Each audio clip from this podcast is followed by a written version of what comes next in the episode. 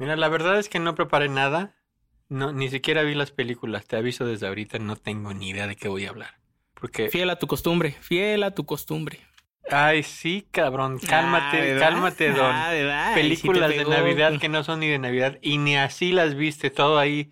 Wikipedia, Wikipedia. Sí sabes que tengo una hija, ¿verdad? De tres años, que es bien absorbente. Mm, lo único que voy a decir. Mm.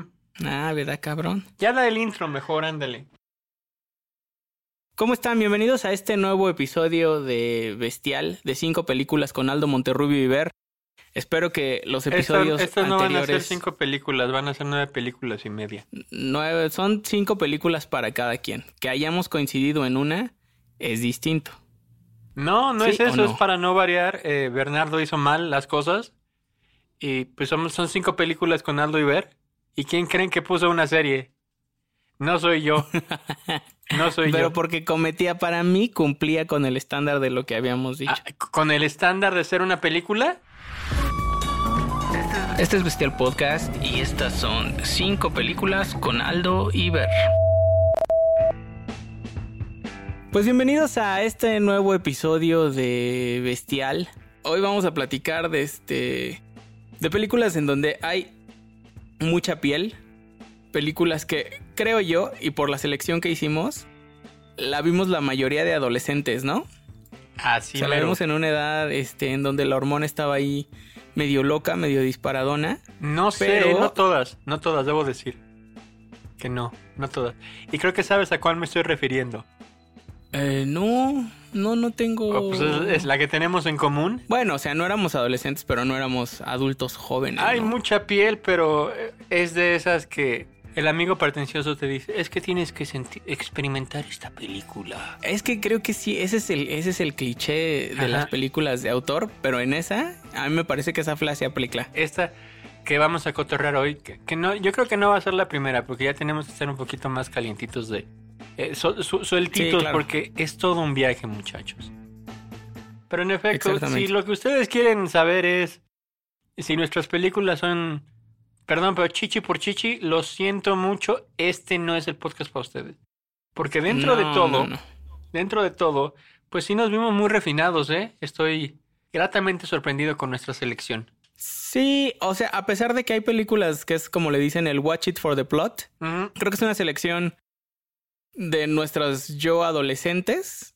Tal vez en esta película que en la que estamos compartiendo no, pero este son películas que se va a escuchar raro, pero creo que nos hicieron descubrir cosas. Sí. Que no todo es la cochinada. Que hay algo más, más allá. Que usualmente no, no están pidiendo un consejo, pero usualmente es lo más importante y lo más sexy. Para empezar hay que saber diferenciar entre sexy y vulgar. Lo sexy se, eh, se siente inalcanzable y lo vulgar, pues barato. Y pues vamos a empezar, ¿no?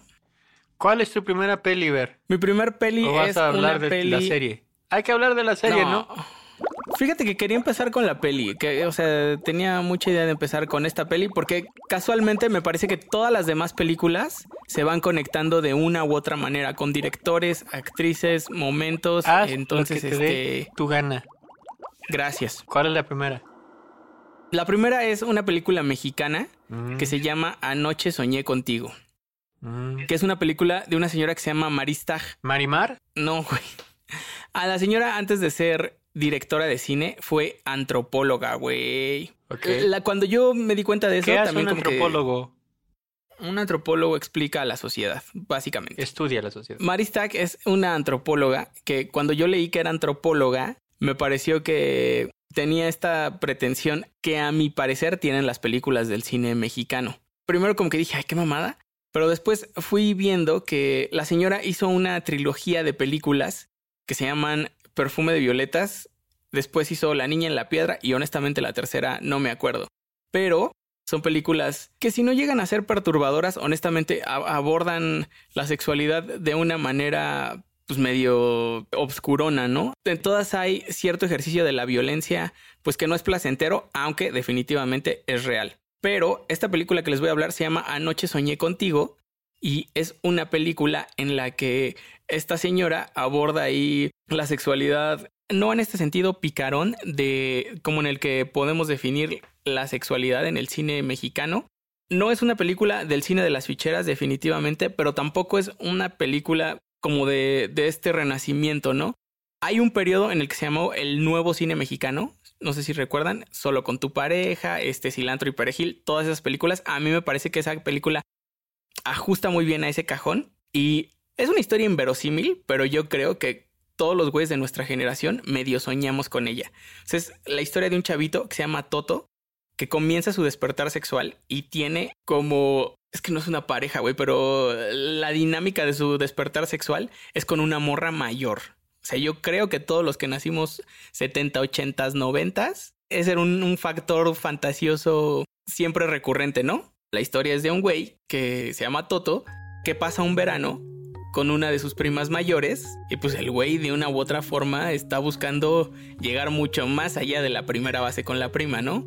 No les voy a dar este spoilers por si alguien se interesa en buscar la película, pero eh, la actriz de esta película es una ahora señora que se llama Leticia Perdigón. Leticia Perdigón, si ustedes buscan en Google así Leticia Perdigón, les va a salir una foto setentera de una mujer así, o sea, que con todo el look de Marge Simpson en los 70s. Por eso una mujer que en su momento fue una actriz muy hot, no solo hot de trabajar, o sea, era una mujer muy sensual. Y entonces estaba viendo una entrevista con Marisa Stagg donde ella decía que ella eh, buscó a Leticia Perdigón por la naturalidad que tiene y porque además tiene una belleza que sí es pues medio despampanante, pero al mismo tiempo es muy cotidiano. No quiero decir que es una girl next door, pero creo que sí había ahí un factor en el que, pues esta mujer, pues, sí es muy hot, güey, ¿no? O sea, para mí descubrir esa película, eh, o sea, fue muy cabrón. Y me encanta que una de las cosas que más me gusta de la película es que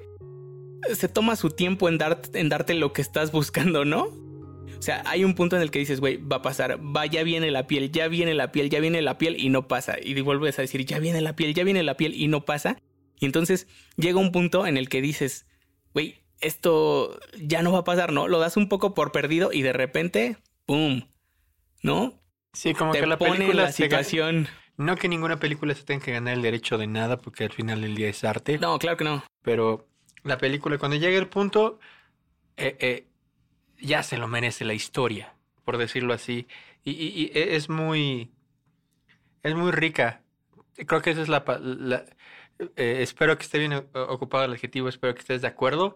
Porque sí, es muy sexy, es muy, es muy rica, es como va llegando poco a poco y como, como de mi, a mi parecer debe ser.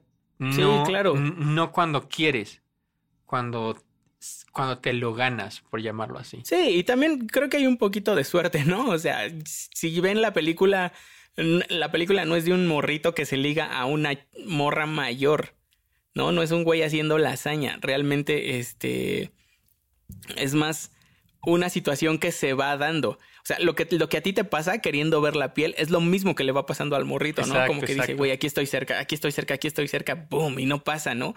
Y, y estás en esa situación en el momento en el que menos te lo esperas. Ah, sí, me. Entonces.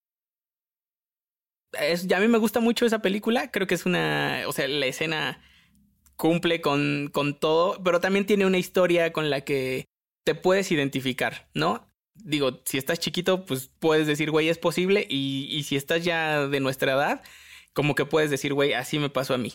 Exacto. Marisa Stagg es una directora que ha basado su carrera en hacer películas sobre adolescentes, ¿no? Y ella dice, güey, me encanta el pedo de la adolescencia porque es una etapa crítica en la que tienes que tomar decisiones que además afectan al resto de tu vida. Las quieres tomar, pero no siempre tienes el criterio ni los argumentos para tomar buenas decisiones y eso es tan trágico como cagado. Exacto. Entonces es, esa es mi primera recomendación, no sé qué te parezca a ti. Muy bien, gran peli, buena peli para empezar. Lo cual e, en tu caso pues ya, ya, ya se lleva un puntaje, un puntito más. ya cumplo, ¿no? Ya, ya, le entendí un poco más de lo, que normal. el podcast. Ahora, eh, la primera que, de la que yo voy a hablar también es, es la carta de presentación de un director y para mí su magnus opus es como la más... Pues no sé, siento que estamos hablando de Do the Right Thing de Spike Lee.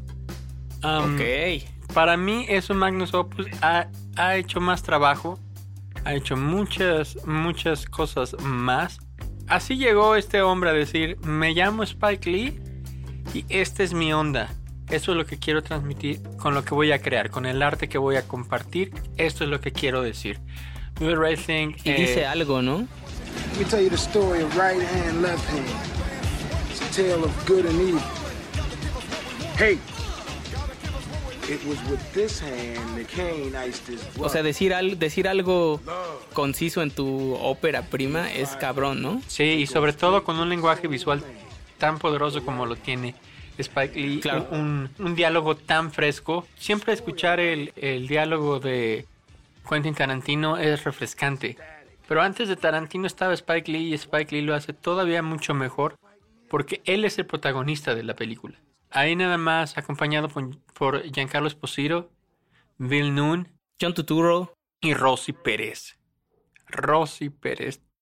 A todos a los que nos gustan los tenis, que yo soy como en segunda posición en este dúo porque Bernardo es el que le conoce y le sabe a los kicks, pero pues yo también ahí medio me defiendo. Pero si eres fan de los kicks, seguro ya viste Do the Right Thing.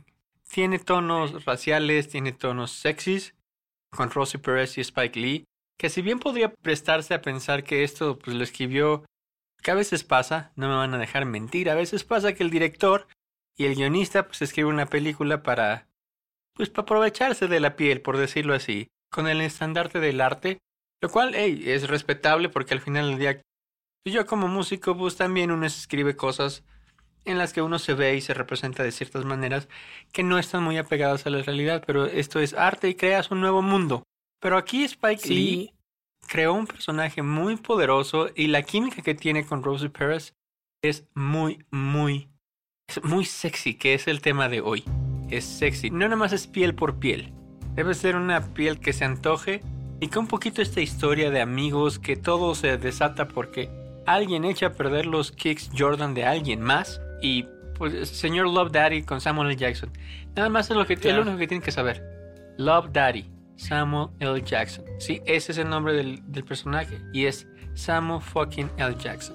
También es esta piel que la historia ya se ganó y una vez más, aunque esté repitiéndome, en Do the Right Thing, la química que hay entre Spike Lee, el protagonista, y Rosie Perez, la puedes sentir, se siente, la puedes casi oler. Es una película que está ambientada en calor, hace mucho calor en la película y se siente mucho calor mientras la estás viendo.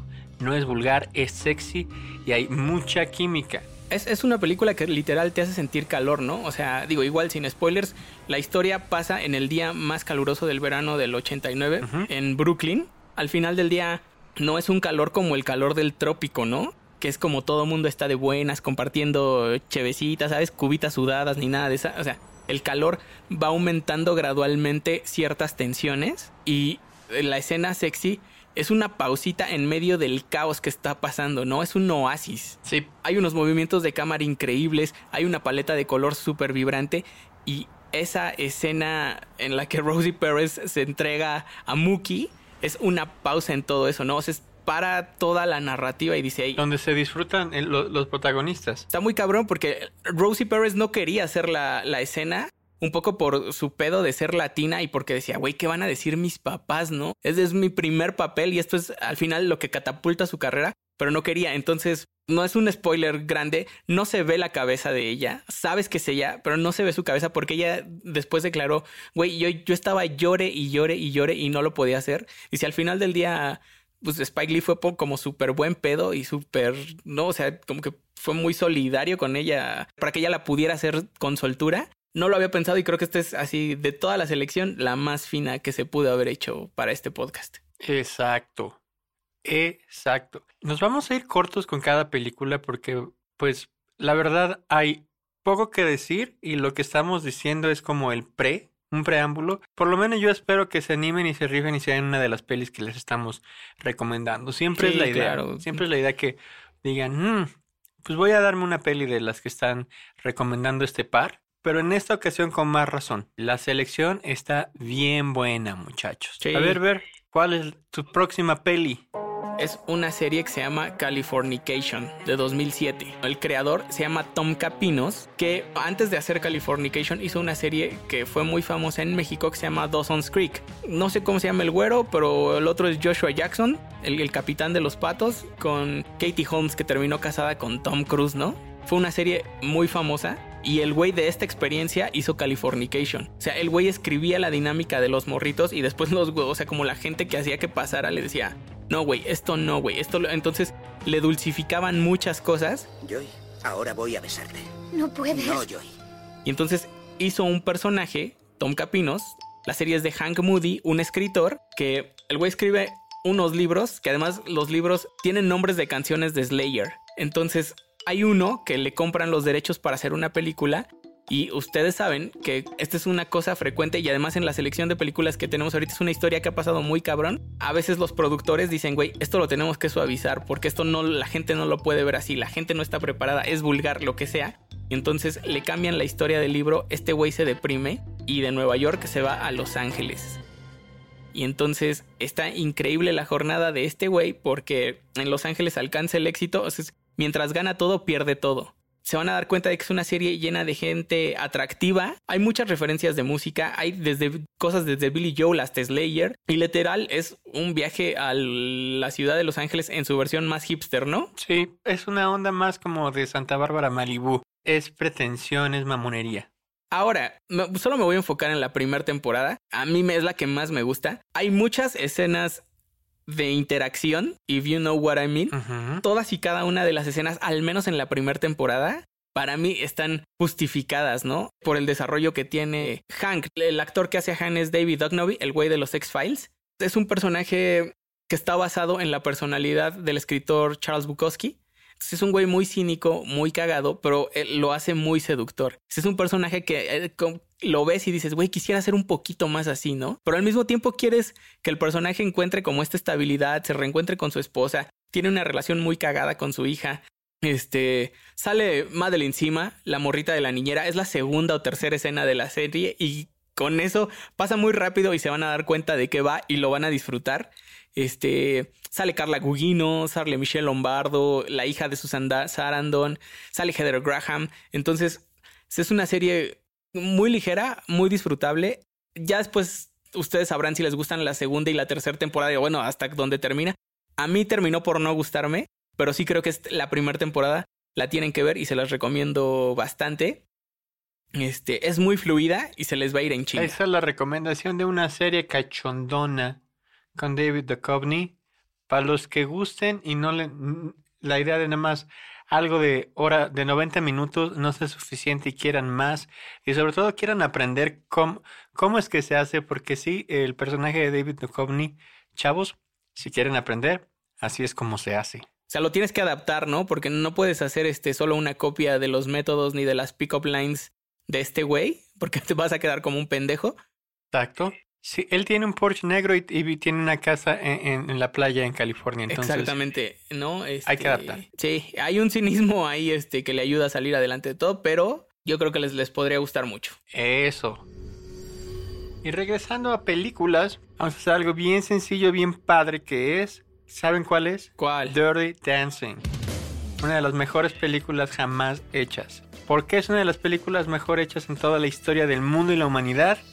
Uno, pues porque es una historia donde hay música y baile y es una historia de amor en la que si bien los dos protagonistas se enamoran, es más la idea de enamorarse de la música y del expresarse con tu cuerpo, baile. Número 2, Patrick fucking Swayze. Nada más por eso. Es el punto 2, porque es una de las mejores películas de toda la historia. Sí. 3, ninguno de los dos pretende ser perfecto, ¿eh? Es Baby Sí, ah, ese, ese es, así se llama. El apodo de... Es Baby y Johnny. Y Johnny. Johnny no pretende ser perfecto y Baby tampoco. Que eh, eh, un poquito de historia atrás de, de, escenas que según yo creo que eso hace que en cuadro se vea tanta química y tanta como... Mm, no sé cómo, cómo, de, qué otra manera explicarlo, pero ese raro que tienen, un muy, muy fuerte, es Patrick Swayze y la protagonista no se llevaban nada, nada bien.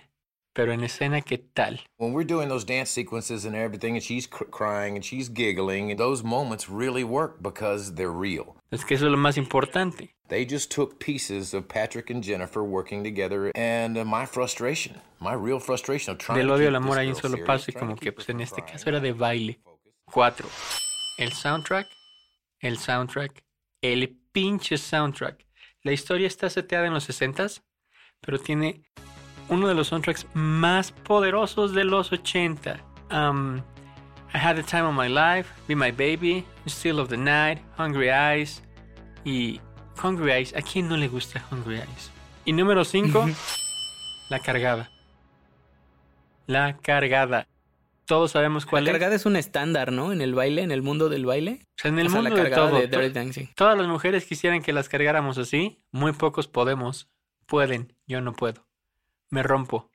Pero en nuestra mente podemos soñar que somos Patrick Swayze. Sí. De verdad necesitamos contarles la historia, Bernardo, que según yo es como un- una de esas historias que, que hasta si no la has visto sabes de qué se trata. Todos, todos hemos visto un pedacito de Dirty Dancing porque hasta hacen... Fíjate- Hay un montón de películas que hacen referencia a Dirty Dancing. Y eso está bien padre. Sí, tengo entendido que era para adolescentes y terminó gustándole a, la- a los papás de los morritos a los que iba dirigida la película. Sí. Sí, dila, dila. Yo creo que ya todos vimos Dirty Dancing y si no, ponle pausa, ve a ver Dirty Dancing y después regresas.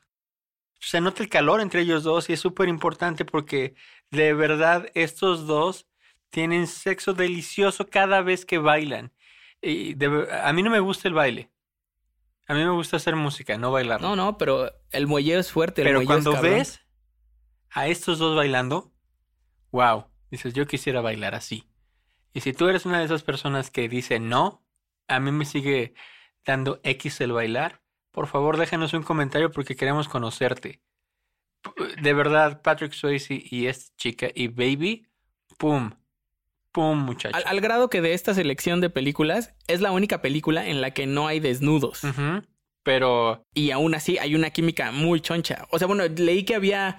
pero en- es en- sexosa. de hecho, si hay un material o un corte en el que había desnudos de Jennifer Grey, bueno, o de Baby, pero en los screenings la gente hizo como, güey, no hay necesidad de eso. O sea, de verdad, se, está muy cabrón que, que no se necesiten Es que más partes reveladoras para que funcione. A lo mejor está hablando la parte ya de, de edad de nosotros, pero sí llega un punto en el que no es necesario, ¿no? No. Como que todos entendemos qué pasó después, qué va a pasar, pero ya ver el todo uh, es una bestia completamente diferente y, y, y corres muchos riesgos. No, no quiere decir que Dirty Dancing, por Dios se llama Dirty Dancing, no corre riesgos, los corre. Sin ten- y no tiene la necesidad de mostrar de más. Aún así es una película que sí califica como de piel, piel, piel, es sexy, sexy. Ya, claro. Y tienen que verla, muchachos. Voy a ir con la que sigue. Vas, Bernardo, ¿cuál sigue? Y es una película en donde, justo lo que acabas de decir, donde dices, güey, es, es innecesario. Esta yo creo que es una película que se hizo para ver la piel necesaria, ¿no? O sea, es otro... La vamos a ver por el argumento y estoy hablando de Striptease de 1996. Es una película mala, es una película malísima. No tanto. Con el tiempo, ¿no? Es de esas donde de verdad nadie está orgulloso de hacerla, más que Demi Moore. Mira, creo que, que, que fue víctima de, de- de- del marketing que se le hizo. Se, se vendió muchísimo, muchísimo la, eh, pues, la carne de La Demi Moore. imagen. Y se, se, enfocaron mucho en todo lo que, en lo que cobró, en lo sabrosísima que se puso, ya de por sí ella es una mujer hermosa, y, y- y lo mucho que le echó ganas en el gym para esculpir su cuerpo. Claro. Y se enfocó muchísimo, el, el marketing se enfocó en eso y cómo no. Y a la hora que fuiste a ver la película, pues resulta que es una historia de una mamá eh, y, y- que, no sé, en mi caso lo último que quiero pensar es en, en su, eh, eh, en su vida sexual, en su sexiness de esa manera.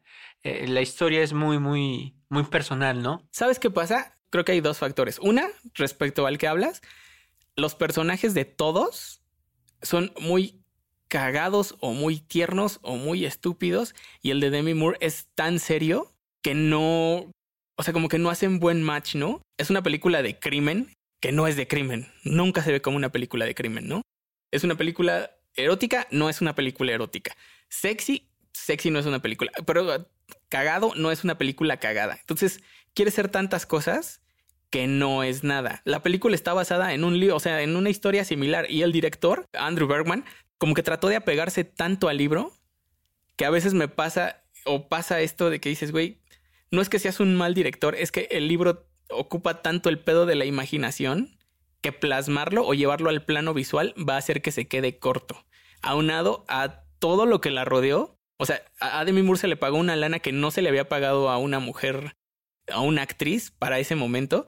Pero además, yo creo que ese es para mí uno de los factores principales. Un año antes se hizo una película que se llamó Showgirls, con esta morra que se llama Jessie de Salvados por la Campana. No sé si te sepas el nombre de la actriz. A mí yo no me acuerdo ahorita. Oh, sí. Oh, sí. Bueno, Es de nuestro amigo de Robocop, del mismo director. Exacto. Exacto. Paul Verhoeven, el, el, director. Pero lo amo porque está loco. Showgirls es una película que con el tiempo ha agarrado igual cierto matiz o sabor, le voy a decir, para las generaciones nuevas. Pero es una película que echó abajo el camino que habían ido construyendo bajos instintos, este, acoso sexual, una propuesta indecorosa, que, que habían ahí como dejado estas historias con gente famosa, con, con cortes eróticos o con cortes que podían generar morbo y Showgirls las hizo ver a todas como películas vulgares. Y entonces a Striptease como que todavía le tocó la colita de eso. Demi Moore para ese momento no es que fuera una actriz, una gran actriz, pero sí era una actriz consagrada, ¿no? Estaba casada con Bruce Willis. Eran una power couple, como se les diría hoy. Pero Demi Moore era una carita bonita, era la morra tiernita de Ghost, ¿no? Era la power este... couple. La power couple. Eh, la verdad es que eh, había hecho películas que le habían que no le habían salido tan bien, pero otras a las que de dinero les había ido bien y que la hacían parecer una actriz seria y tierna. Es que acababa Entonces, de, de, salir en A Few Good Men con Jack Nicholson. Hizo y A Few Good Men, Indecent Proposal con Robert Redford y con Woody Harrelson. Eh, hizo Disclosure con Michael Douglas. Hizo a Scarlet Letter, que esa le fue muy mal. Pero es muy Entonces, buena. Exacto, o sea, son películas que con la crítica les va mal, pero que con el público les ha ido muy chingón. Entonces era una mujer muy querida y había el morbo de verla desnuda. Despegó Demi Moore como eh, estrella de Hollywood, por llamarlo así. Eh, Estaba hot. Exactamente. Y, y, ajá, en todos los sentidos. Cuando hizo la primera escena de baile como stripper, güey, había 200 personas, o sea, 200 vatos aplicando por poder estar ahí, güey, ¿no? Como extras, por ser parte de ese pedo. Nada o sea, es una perdidos. película que es muy mala, ajá, pero que flota, literal, en el desnudo, en el topless que hace Demi Moore. Puro Aldo Este, ahí. se ve ¿Qué muy bien. Yo quiero salir en la película. Esa es la primera película así, sé, que yo fui a ver solo al cine, así. O sea, que pagué un boleto y que así todo el camino fui encomendándome a todas las religiones de que me lo vendieran. Pasó, pues, o sea, eso es, la, eso es por ejemplo, la, personalmente el, el afecto que yo le tengo a Striptease, ¿no? O sea, me acuerdo de mi verano del 96. Hijo, hijo, qué bárbaro. He dicho todo, he dicho todo. Qué bárbaro. Oye, pero, ¿sabes? En, en, en Striptease hay que mencionar a Eduardo Yáñez. Ah, bueno. Sale Eduardo Yáñez. Eso es mierda, eso lo dicen ustedes para que la gente se meta. Es este el lanzamiento o el Eduardo Yáñez intentando venderse como un este pues intentando pegarle en Hollywood, ¿no? No sé si Salma ya había dado el paso. Mm, por ahí van, pero Salma, pues Salma le pegó en sus globos de oro. Sí, claro. O, ah, Sí, no, o sea, tiene un globo de oro, pero... Nunca iba a ser satánico pandemonium. Uy, o sea, nunca iba a poder. no, hacer. satánico pandemonio. Sí, que, o sea, mención honorífica. Me No, super ajá, mención este, honorífica, ¿eh? a From Dusk Till Dawn. Este, sale Eduardo Ñañez, güey. Eduardo Ñañez es una piedra, güey. Eduardo Y Ña- además Yáñez Eduardo- en el mismo papel que tiene en The Punisher. Según yo son el mismo. Okay, listen up. You got those chicks over here to move this crate. Güey, en el mismo papel que le costó su carrera, que es así, el vato que este prepotente que cachetea a alguien, ¿no? ¿Sabes? Yo estoy de acuerdo con él. Estoy de acuerdo Ah, con que haya cacheteado. No me faltes al respeto. Así nos arreglan los problemas, muchachos. No lleguemos a la violencia, pero de, de vez en cuando, de vez en cuando, Sí, ver que alguien recurre a métodos no muy ortodoxos y sobre todo no, pues que ya en esta altura están por fuera, fuera de la ley. No debería ser, pero a veces es reconfortante ver que a alguien le acomodan un, un, un guamazo en el tragamais. No sé, güey. Yo creo que hay más gente que disfrutó ver que este güey Eduardo Yáñez perdiera, se desapareciera del mapa entre 3 y 5 años por su gracia, güey. Nah, pero está de regreso y. y qué bueno que no le fue mal. Después de, de haberle pasado tan mal, qué bueno que está de regreso. ¿Qué tal este güey mandándole pura buena vibra al Eduardo Yáñez? Con esto terminamos la primera parte de nuestro especial de piel. Déjenos en los comentarios cuáles son las películas que ustedes les mueven mucho más en ese sentido. Todas las sugerencias son bienvenidas y si quieren que sigamos platicando de estos temas. Por el momento pues nos despedimos, pero todavía nos queda una parte con más películas y más momentos venenosos. Hasta luego. El preocupado eres tú, brother. Ve tú y tú dile lo que le tengas que decir.